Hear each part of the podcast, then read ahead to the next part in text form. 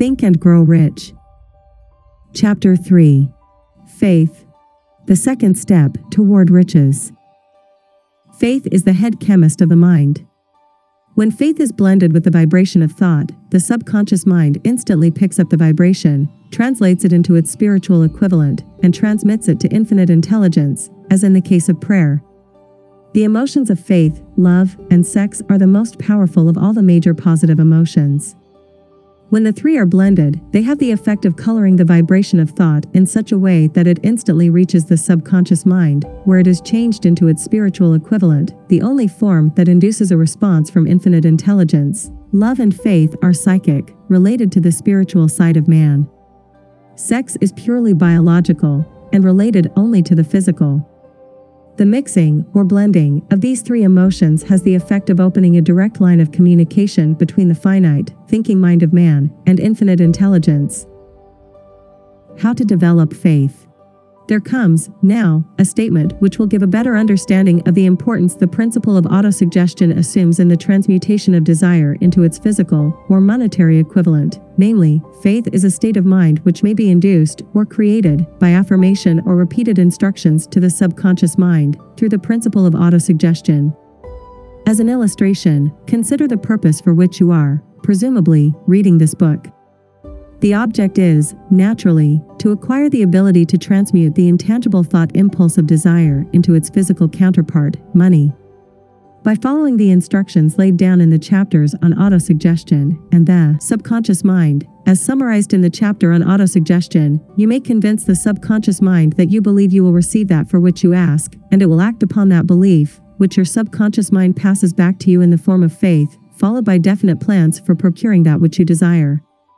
The method by which one develops faith, where it does not already exist, is extremely difficult to describe, almost as difficult, in fact, as it would be to describe the color of red to a blind man who has never seen color, and has nothing with which to compare what you describe to him. Faith is a state of mind which you may develop at will, after you have mastered the 13 principles, because it is a state of mind which develops voluntarily, through application and use of these principles. Repetition of affirmation of orders to your subconscious mind is the only known method of voluntary development of the emotion of faith. Perhaps the meaning may be made clearer through the following explanation as to the way men sometimes become criminals. Stated in the words of a famous criminologist, when men first come into contact with crime, they abhor it.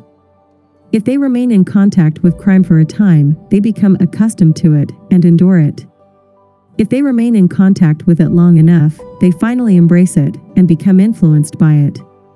This is the equivalent of saying that any impulse of thought which is repeatedly passed on to the subconscious mind is, finally, accepted and acted upon by the subconscious mind, which proceeds to translate that impulse into its physical equivalent, by the most practical procedure available. In connection with this, consider again the statement all thoughts which have been emotionalized, given feeling, and mixed with faith, begin immediately to translate themselves into their physical equivalent or counterpart. The emotions, or the feeling portion of thoughts, are the factors which give thoughts vitality, life, and action. The emotions of faith, love, and sex, when mixed with any thought impulse, give it greater action than any of these emotions can do singly.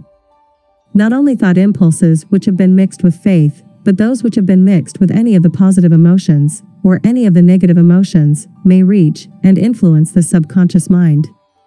From this statement, you will understand that the subconscious mind will translate into its physical equivalent, a thought impulse of a negative or destructive nature, just as readily as it will act upon thought impulses of a positive or constructive nature. This accounts for the strange phenomenon which so many millions of people experience, referred to as misfortune or bad luck. There are millions of people who believe themselves doomed to poverty and failure because of some strange force over which they believe they have no control. They are the creators of their own misfortunes because of this negative belief, which is picked up by the subconscious mind and translated into its physical equivalent. This is an appropriate place at which to suggest again that you may benefit by passing on to your subconscious mind any desire which you wish translated into its physical or monetary equivalent in a state of expectancy or belief that the transmutation will actually take place.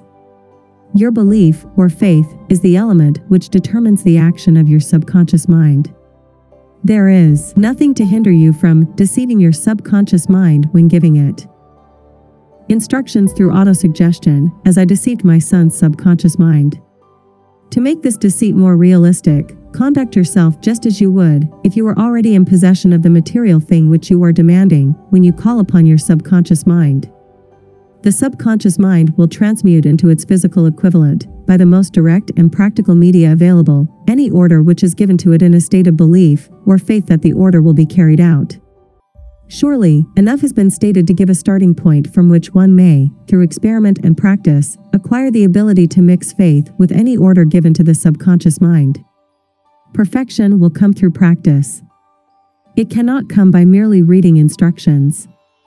If it be true that one may become a criminal by association with crime, and this is a known fact, it is equally true that one may develop faith by voluntarily suggesting to the subconscious mind that one has faith. The mind comes, finally, to take on the nature of the influences which dominate it. Understand this truth, and you will know why it is essential for you to encourage the positive emotions as dominating forces of your mind, and discourage and eliminate negative emotions. A mind dominated by positive emotions becomes a favorable abode for the state of mind known as faith.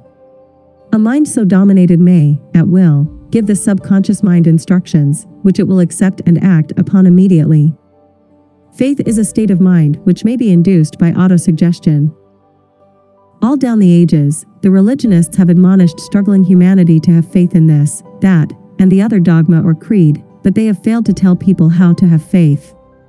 They have not stated that faith is a state of mind, and that it may be induced by self suggestion. In language which any normal human being can understand, we will describe all that is known about the principle through which faith may be developed, where it does not already exist. Have faith in yourself, faith in the infinite. Before we begin, you should be reminded again that faith is the eternal elixir which gives life, power, and action to the impulse of thought. The foregoing sentence is worth reading a second time, and a third, and a fourth. It is worth reading aloud. Faith is the starting point of all accumulation of riches. Faith is the basis of all miracles and all mysteries which cannot be analyzed by the rules of science. Faith is the only known antidote for failure. Faith is the element, the chemical, which, when mixed with prayer, gives one direct communication with infinite intelligence. Faith is the element which transforms the ordinary vibration of thought, created by the finite mind of man, into the spiritual equivalent. Faith is the only agency through which the cosmic force of infinite intelligence can be harnessed and used by man. Every one of the foregoing statements is capable of proof. The proof is simple and easily demonstrated. It is wrapped up in the principle of autosuggestion. Let us center our attention, therefore, upon the subject of self suggestion and find out what it is and what it is capable of achieving. It is a well known fact that one comes, finally, to believe whatever one repeats to oneself, whether the statement be true or false. If a man repeats a lie over and over, he will eventually accept the lie as truth. Moreover, he will believe it to be the truth. Every man is what he is, because of the dominating thoughts, which he permits to occupy his mind. Thoughts which a man deliberately places in his own mind and encourages with sympathy, and with which he mixes any one or more of the emotions, constitute the motivating forces which direct and control his every movement, act, and deed. Comes, now, a very significant statement of truth thoughts which are mixed with any of the feelings of emotions constitute a magnetic force which attracts, from the vibrations of the ether, other similar or related thoughts. A thought thus magnetized with emotion may be compared to a seed which, when planted in fertile soil, germinates, grows, and multiplies itself over and over again, until that which was originally one small seed becomes countless millions of seeds of the same brand. The ether is a great cosmic mass of eternal forces of vibration. It is made up of both destructive vibrations and constructive vibrations. It carries, at all times, vibrations of fear, poverty, disease, failure, misery, and vibrations of prosperity, health, success, and happiness, just as surely as it carries the sound of hundreds of orchestrations of music and hundreds of human voices, all of which maintain their own individuality and means of identification through the medium of radio. From the great storehouse of the ether, the human mind is constantly attracting vibrations which harmonize with that which dominates the human mind. Any thought, idea, plan, or purpose which one holds in one's mind attracts, from the vibrations of the ether, a host of its relatives, adds these relatives to its own force, and grows until it becomes the dominating, motivating master of the individual in whose mind it has been housed. Now, let us go back to the starting point and become informed as to how the original seed of an idea, plan, or purpose may be planted in the mind. The information is easily conveyed, any idea, plan, or purpose may be placed in the mind through repetition of thought. This is why you are asked to write out a statement of your major purpose or definite chief aim, committed to memory, and repeat it, in audible words, day after day, until these vibrations of sound have reached your subconscious mind. We are what we are, because of the vibrations of thought which we pick up and register through the stimuli of our daily environment. Resolve to throw off the influences of any unfortunate environment and to build your own life to order. Taking inventory of mental assets and liabilities, you will discover that your greatest weakness is lack of self confidence. This handicap can be surmounted and timidity translated into courage through the aid of the principle of autosuggestion. The application of this principle may be made through a simple arrangement of positive thought impulses stated in writing, memorized, and repeated until they become a part of the working equipment of the subconscious faculty of your mind. Self confidence formula. First, I know that I have the ability to achieve the object of my definite purpose in life. Therefore, I demand of myself persistent, continuous action toward its attainment, and I here and now promise to render such action. Second, I realize the dominating thoughts of my mind will eventually reproduce themselves in outward, physical action, and gradually transform themselves into physical reality. Therefore, I will concentrate my thoughts for 30 minutes daily upon the task of thinking of the person I intend to become, thereby creating in my mind a clear mental picture of that person. Third, I know through the principle of autosuggestion, any desire that I persistently hold in my mind will eventually seek expression through some practical means of attaining the object back of it. Therefore, I will devote 10 minutes daily to demanding of myself the development of self confidence. Fourth, I have clearly written down a description of my definite chief aim in life, and I will never stop trying until I shall have developed sufficient self confidence for its attainment. Fifth, I fully realize that no wealth or position can long endure unless built upon truth and justice, therefore, I will engage in no transaction which does not benefit all whom it affects. I will succeed by attracting to myself the forces I wish to use and the cooperation of other people. I will induce others to serve me because of my willingness to serve others. I will eliminate hatred, envy, jealousy, selfishness, and cynicism by developing love for all humanity because I know that a negative attitude toward others can never bring me success. I will cause others to believe in me, because I will believe in them and in myself. I will sign my name to this formula, committed to memory, and repeat it aloud once a day, with full faith that it will gradually influence my thoughts and actions so that I will become a self reliant and successful person. Back of this formula is a law of nature which no man has yet been able to explain. It has baffled the scientists of all ages. The psychologists have named this law autosuggestion and let it go at that. The name by which one calls this law is of little importance. The important fact about it is, it works for the glory and success of mankind if it is used constructively. On the other hand, if used destructively, it will destroy just as readily. In this statement may be found a very significant truth, namely, that those who go down in defeat and end their lives in poverty, misery, and distress do so because of negative application of the principle of autosuggestion. The cause may be found in the fact that all impulses of thought have a tendency to clothe themselves in their physical equivalent. The subconscious mind, the chemical laboratory in which all thought impulses are combined, and made ready for translation into physical reality, makes no distinction between constructive and destructive thought impulses. It works with the material we feed it through our thought impulses. The subconscious mind will translate into reality a thought driven by fear just as readily as it will translate into reality a thought driven by courage or faith. The pages of medical history are rich with illustrations of cases of suggestive suicide, a man may commit suicide through negative suggestion just as effectively as by any other means. In a Midwestern city, a man by the name of Joseph Grant, a bank official, borrowed a large sum of the bank's money without the consent of the directors. He lost the money through gambling. One afternoon, the bank examiner came and began to check the accounts. Grant left the bank, took a room in a local hotel, and when they found him, three days later, he was lying in bed, wailing and moaning, repeating over and over these words My God, this will kill me. I cannot stand the disgrace. In a short time, he was dead. The doctors pronounced the case one of mental suicide. Just as electricity will turn the wheels of industry and render useful service if used constructively, or snuff out life if wrongly used, so will the law of autosuggestion lead you to peace and prosperity, or down into the valley of misery, failure, and death, according to your degree of understanding and application of it.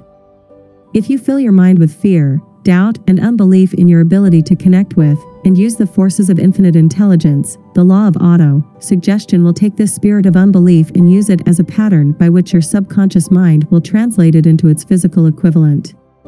This statement is as true as the statement that two and two are four. Like the wind which carries one ship east and another west, the law of autosuggestion will lift you up or pull you down, according to the way you set. Your sails of thought. The law of autosuggestion, through which any person may rise to altitudes of achievement which stagger the imagination, is well described in the following verse. If you think you are beaten, you are. If you think you dare not, you don't if you like to win, but you think you can't, it is almost certain you won't. If you think you'll lose, you're lost for out of the world we find. Success begins with a fellow's will. It's all in the state of mind. If you think you are outclassed, you are. You've got to think high to rise. You've got to be sure of yourself before you can ever win a prize. Life's battles don't always go to the stronger or faster man, but soon or late the man who wins is the man who thinks he can. Observe the words which have been emphasized, and you will catch the deep meaning which the poet had in mind. Somewhere in your makeup, perhaps in the cells of your brain, there lies sleeping, the seed of achievement which, if aroused and put into action, would carry you to heights such as you may never have hoped to attain. Just as a master musician may cause the most beautiful strains of music to pour forth from the strings of a violin, so may you arouse the genius which lies asleep in your brain and cause it to drive you upward to whatever goal you may wish to achieve. Abraham Lincoln was a failure at everything he tried until he was well past the age of 40. He was a Mr. Nobody from nowhere until a great experience came into his life, aroused the sleeping genius within his heart and brain, and gave the world one of its really great men. That experience was mixed with the emotions of sorrow and love. It came to him through Anne Rutledge, the only woman whom he ever truly loved. It is a known fact that the emotion of love is closely akin to the state of mind known as faith, and this for the reason that love comes very near to translating one's thought impulses into their spiritual equivalent. During his work of research, the author discovered, from the analysis of the life work and achievements of hundreds of men of outstanding accomplishment, that there was the influence of a woman's love back of nearly every one of them. The emotion of love, in the human heart and brain, creates a favorable field of magnetic attraction, which causes an influx of the higher and finer vibrations, which are afloat in the ether. If you wish evidence of the power of faith, study the achievements of men and women who have employed it. At the head of the list comes the Nazarene. Christianity is the greatest single force which influences the minds of men. The basis of Christianity is faith, no matter how many people may have perverted or misinterpreted the meaning of this great force, and no matter how many dogmas and creeds have been created in its name, which do not reflect its tenets. The sum and substance of the teachings and the achievements of Christ, which may have been interpreted as miracles, were nothing more nor less than faith. If there are any such phenomena as miracles, they are produced only through the state of mind known as faith. Some teachers of religion, and many who call themselves Christians, neither understand nor practice faith. Let us consider the power of faith, as it is now being demonstrated, by a man who is well known to all of civilization, Mahatma Gandhi, of India. In this man, the world has one of the most astounding examples known to civilization of the possibilities of faith. Gandhi wields more potential power than any man living at this time, and this, despite the fact that he has none of the orthodox tools of power, such as money, battleships, soldiers, and materials of warfare. Gandhi has no money, he has no home, he does not own a suit of clothes, but he does have power. How does he come by that power? He created it out of his understanding of the principle of faith, and through his ability to transplant that faith into the minds of 200 million people. Gandhi has accomplished, through the influence of faith, that which the strongest military power on earth could not, and never will accomplish through soldiers and military equipment. He has accomplished the astounding feat of influencing 200 million minds to coalesce and move in unison, as a single mind. What other force on earth, except faith, could do as much? There will come a day when employees as well as employers will discover the possibilities of faith. That day is dawning. The whole world has had ample opportunity, during the recent business depression, to witness what the lack of faith will do to business. Surely, civilization has produced a sufficient number of intelligent human beings to make use of this great lesson which the Depression has taught the world. During this depression, the world had evidence in abundance that widespread fear will paralyze the wheels of industry and business. Out of this experience will arise leaders in business and industry who will profit by the example which Gandhi has set for the world, and they will apply to business the same tactics which he has used in building the greatest following known in the history of the world. These leaders will come from the rank and file of the unknown men who now labor in the steel plants, the coal mines, the automobile factories, and in the small towns and cities of America. Business is due for a reform, make no mistake about this. The methods of the past, based upon economic combinations of force and fear, will be supplanted by the better principles of faith and cooperation.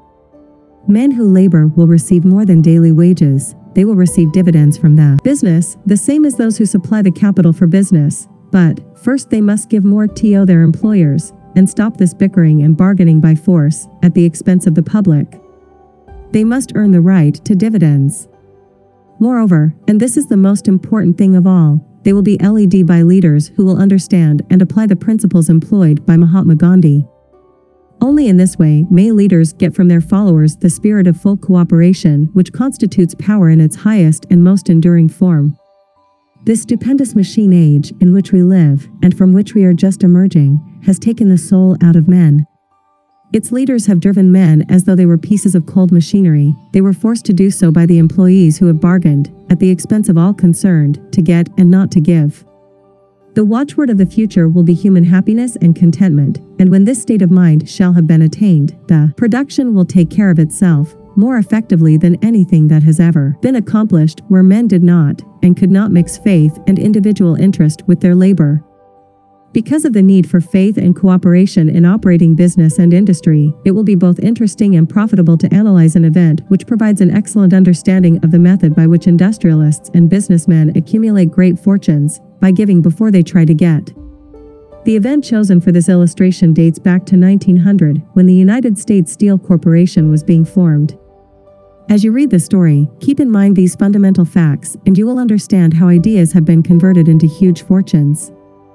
First, the huge United States Steel Corporation was born in the mind of Charles M. Schwab, in the form of an idea he created through his imagination. Second, he mixed faith with his idea. Third, he formulated a plan for the transformation of his idea into physical and financial reality. Fourth, he put his plan into action with his famous speech at the University Club. Fifth, he applied and followed through on his plan with persistence, and backed it with firm decision until it had been fully carried out. Sixth, he prepared the way for success by a burning desire for success. If you are one of those who have often wondered how great fortunes are accumulated, this story of the creation of the United States Steel Corporation will be enlightening. If you have any doubt that men can think and grow rich, this story should dispel that doubt, because you can plainly see in the story of the United States Steel the application of a major portion of the 13 principles described in this book. This astounding description of the power of an idea was dramatically told by John Lowell in the New York World Telegram, with whose courtesy it is here reprinted. A pretty after dinner speech for a billion dollars. When, on the evening of December 12, 1900, some 80 of the nation's financial nobility gathered in the banquet hall of the University Club on Fifth Avenue to do honor to a young man from out of the West, not half a dozen of the guests realized they were to witness the most significant episode in American industrial history. J. Edward Simmons and Charles Stuart Smith, their hearts full of gratitude for the lavish hospitality bestowed on them by Charles M. Schwab during a recent visit to Pittsburgh, had arranged the dinner to introduce the 38 year old steel man to Eastern Banking Society. But they didn't expect him to stampede the convention. They warned him, in fact, that the bosoms within New York stuffed shirts would not be responsive to oratory, and that, if he didn't want to bore the Stillmans and Harrimans and Vanderbilts, he had better limit himself to 15 or 20 minutes of polite vaporings and let it go. At that, even John Pierpont Morgan, sitting on the right hand of Schwab as became his imperial dignity, intended to grace the banquet table with his presence only briefly. And so far as the press and public were concerned, the whole affair was of so little moment that no mention of it found its way into print the next day. So the two hosts and their distinguished guests ate their way through the usual seven or eight courses. There was little conversation, and what there was of it was restrained. Few of the bankers and brokers had met Schwab, whose career had flowered along the banks of the Monongahela, and none knew him well. But before the evening was over, they, and with them Money Master Morgan, were to be swept off their feet, and a billion dollar baby, the United States Steel Corporation, was to be conceived. It is perhaps unfortunate, for the sake of history, that no record of Charlie Schwab's speech at the dinner ever was made. He repeated some parts of it at a later date during a similar meeting of Chicago bankers. And still later, when the government brought suit to dissolve the Steel Trust, he gave his own version, from the witness stand, of the remarks that stimulated Morgan into a frenzy of financial activity. It is probable, however, that it was a homely speech, somewhat ungrammatical, for the niceties of language never bothered Schwab, full of epigram and threaded with wit. But aside from that, it had a galvanic force and effect upon the five billions of estimated capital that was represented by the diners. After it was over and the gathering was still under its spell, although Schwab had talked for 90 minutes, Morgan led the orator to a recessed window where, dangling their legs from the high, uncomfortable seat, they talked for an hour more. The magic of the Schwab personality had been turned on, full force, but what was more important and lasting was the full-fledged, clear-cut program he laid down for the aggrandizement of steel. Many other men had tried to interest Morgan in slapping together a steel trust after the pattern of the biscuit, wire and hoop, sugar, rubber, whiskey, oil, or chewing gum combinations. John W. Gates, the gambler, had urged it, but Morgan distrusted him. The Moore boys, Bill and Jim, Chicago stock jobbers who had glued together a match trust and a cracker corporation, had urged it and failed. Albert H. Gary, the sanctimonious country lawyer, wanted to foster it, but he wasn't big enough to be impressive. Until Schwab's eloquence took J.P. Morgan to the heights from which he could visualize the solid results of the most daring financial undertaking ever conceived, the project was regarded as a delirious dream of easy money crackpots. The financial magnetism that began, a generation ago, to attract thousands of small and sometimes inefficiently managed companies into large, and competition crushing combinations had become operative in the steel world through the devices of that jovial business pirate, John W. Gates. Gates already had formed the American Steel and Wire Company out of a chain of small concerns, and together with Morgan had created the Federal Steel Company. The National Tube and American Bridge companies were two more Morgan concerns, and the Moore brothers had forsaken the match and cookie business to form the American Group, Tin Plate, Steel Hoop, Sheet Steel, and the National Steel Company. But by the side of Andrew Carnegie's gigantic vertical trust, a trust owned and operated by 53 partners, those other combinations were picayune. They might combine to their heart's content, but the whole lot of them couldn't make a dent in the Carnegie organization, and Morgan knew it. The eccentric old Scot knew it, too. From the magnificent heights of Skibo Castle he had viewed, first with amusement and then with resentment, the attempts of Morgan's smaller companies to cut into his business. When the attempts became too bold, Carnegie's temper was translated into anger and retaliation. He decided to duplicate every mill owned by his rivals. Hitherto, he hadn't been interested in wire, pipe, hoops, or sheet. Instead, he was content to sell such companies the raw steel and let them work it into whatever shape they wanted. Now, with Schwab as his chief and able lieutenant, he planned to drive his enemies to the wall. So it was that in the speech of Charles M. Schwab, Morgan saw the answer to his problem of combination. A trust without Carnegie, giant of them all, would be no trust at all, a plum pudding, as one writer said, without the plums. Schwab's speech on the night of December 12, 1900, undoubtedly carried. The inference, though not the pledge, that the vast Carnegie enterprise could be brought under the Morgan tent. He talked of the world future for steel, of reorganization for efficiency, of specialization, of the scrapping of unsuccessful mills and concentration of effort on the flourishing properties, of economies in the ore traffic, of economies in overhead and administrative departments, of capturing foreign markets. More than that, he told the buccaneers among them wherein lay the errors of their customary piracy. Their purposes, he inferred, bad been to create monopolies, raise prices, and pay themselves fat dividends out of privilege. Schwab condemned the system in his heartiest manner. The short sightedness of such a policy, he told his hearers, lay in the fact that it restricted the market in an era when everything cried for expansion. By cheapening the cost of steel, he argued, an ever expanding market would be created, more uses for steel would be devised, and a goodly portion of the world trade could be captured. Actually, though he did not know it, Schwab was an apostle of modern mass production. So the dinner at the university club came to an end. Morgan went home to think about Schwab's rosy predictions. Schwab went back to Pittsburgh to run the steel business for wee Andrew Carnegie, while Gary and the rest went back to their stock tickers to fiddle around in anticipation of the next move. It was not long coming. It took Morgan about one week to digest the feast of reason Schwab had placed before him. When he had assured himself that no financial indigestion was to result, he sent for Schwab and found that young man rather coy. Mr. Carnegie, Schwab indicated, might not like it if he found his trusted company president had been flirting with the Emperor of Wall Street, the street upon which Carnegie was resolved never to tread. Then it was suggested by John W. Gates the go-between that if Schwab happened to be in the Bellevue Hotel in Philadelphia, J.P. Morgan might also happen to be there. When Schwab arrived, however, Morgan was inconveniently ill at his New York home, and so, on the elder man's pressing invitation, Schwab went to New York and presented himself at the door of the financier's library. Now certain economic historians have professed the belief that from the beginning to the end of the drama, the stage was set by Andrew Carnegie, that the dinner to Schwab, the famous speech, the Sunday night conference between Schwab and the Money King, were events arranged by the canny Scot. The truth is exactly the opposite. When Schwab was called in to consummate the deal, he didn't even know whether the little boss, as Andrew was called, would so much as listen to an offer to sell, particularly to a group of men whom Andrew regarded as being endowed with something less than holiness.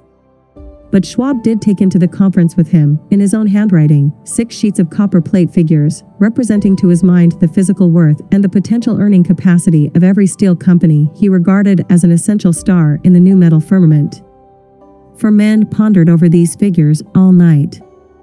The chief, of course, was Morgan, steadfast in his belief in the divine right of money. With him was his aristocratic partner, Robert Bacon, a scholar and a gentleman. The third was John W. Gates, whom Morgan scorned as a gambler and used as a tool. The fourth was Schwab, who knew more about the processes of making and selling steel than any whole group of men then living. Throughout that conference, the Pittsburghers' figures were never questioned. If he said a company was worth so much, then it was worth that much and no more. He was insistent, too, upon including in the combination only those concerns he nominated. He had conceived a corporation in which there would be no duplication, not even to satisfy the greed of friends who wanted to unload their companies upon the broad Morgan shoulders. Thus he left out, by design, a number of the larger concerns upon which the walruses and carpenters of Wall Street had cast hungry eyes. When dawn came, Morgan rose and straightened his back. Only one question remained. Do you think you can persuade Andrew Carnegie to sell? he asked. I can try, said Schwab. If you can get him to sell, I will undertake the matter, said Morgan. So far so good, but would Carnegie sell? How much would he demand? Schwab thought about $320 million. What would he take payment in? Common or preferred stocks, bonds, cash? Nobody could raise a third of a billion dollars in cash. There was a golf game in January on the frost cracking heath of the ST. Andrew's links in Westchester, with Andrew bundled up in sweaters against the cold, and Charlie talking volubly, as usual, to keep his spirits up. But no word of business was mentioned until the pair sat down in the cozy warmth of the Carnegie cottage hard by. Then, with the same persuasiveness that had hypnotized 80 millionaires at the university club, Schwab poured out the glittering promises of retirement in comfort, of untold millions to satisfy the old man's social caprices. Carnegie capitulated, wrote a figure on a slip of paper, handed it to Schwab, and said, All right, that's what we'll sell for. The figure was approximately $400 million and was reached by taking the $320 million mentioned by Schwab as a basic figure and adding to it $80 million to represent the increased capital value over the previous two years. Later, on the deck of a transatlantic liner, the Scotsman said ruefully to Morgan, I wish I had asked you for $100 million more. If you had asked for it, you'd have gotten it, Morgan told him. Cheerfully, there was an uproar, of course. A British correspondent cabled that the foreign steel world was appalled by the gigantic combination. President Hadley, of Yale, declared that unless trusts were regulated the country might expect an emperor in Washington within the next 25 years. But that able stock manipulator, Keene, went at his work of shoving the new stock at the public so vigorously that all the excess water, estimated by some at nearly $600 million, was absorbed in a twinkling. So Carnegie had his millions, and the Morgan Syndicate had $62 million for all its trouble, and all the boys, from Gates to Gary, had their millions. The 38 year old Schwab had his reward. He was made president of the new corporation and remained in control until 1930. The dramatic story of big business, which you have just finished, was included in this book because it is a perfect illustration of the method by which desire can be transmuted into ITS physical equivalent. I imagine some readers will question the statement that a mere, intangible desire can be converted into its physical equivalent. Doubtless some will say, you cannot convert nothing into something. The answer is in the story of United States Steel. That giant organization was created in the mind of one man. The plan by which the organization was provided with the steel mills that gave it financial stability was created in the mind of the same man. His faith, his desire, his imagination, his persistence were the real ingredients that went into United States Steel. The steel mills and mechanical equipment acquired by the corporation, after it had been brought into legal existence, were incidental, but careful analysis will disclose the fact that the appraised value of the properties acquired by the corporation increased in value by an estimated $600 million by the mere transaction which consolidated them under one management. In other words, Charles M. Schwab's idea, plus the faith with which he conveyed it to the minds of J.P. Morgan and the others, was marketed for a profit of approximately $600 million. Not an insignificant sum for a single idea. What happened to some of the men who took their share of the millions of dollars of profit made by this transaction is a matter with which we are not now concerned. The important feature of the astounding achievement is that it serves as unquestionable evidence of the soundness of the philosophy described in this book, because this philosophy was the warp and the woof of the entire transaction. Moreover, the practicability of the philosophy has been established by the fact that the United States Steel Corporation prospered and became one of the richest and most powerful corporations in America, employing thousands of people, developing new uses for steel, and opening new markets, thus proving that the $600 million in profit which the Schwab idea produced was earned. Riches begin in the form of thought. The amount is limited only by the person in whose mind the thought is put into motion. Faith removes limitations. Remember this when you are ready to bargain with life for whatever it is that you ask as your price for having passed this way. Remember, also, that the man who created the United States Steel Corporation was practically unknown at the time. He was merely Andrew Carnegie's Man Friday until he gave birth to his famous idea. After that, he quickly rose to a position of power, fame, and riches. There are no limitations to the mind except those we acknowledge. Both poverty and riches are the offspring of thought.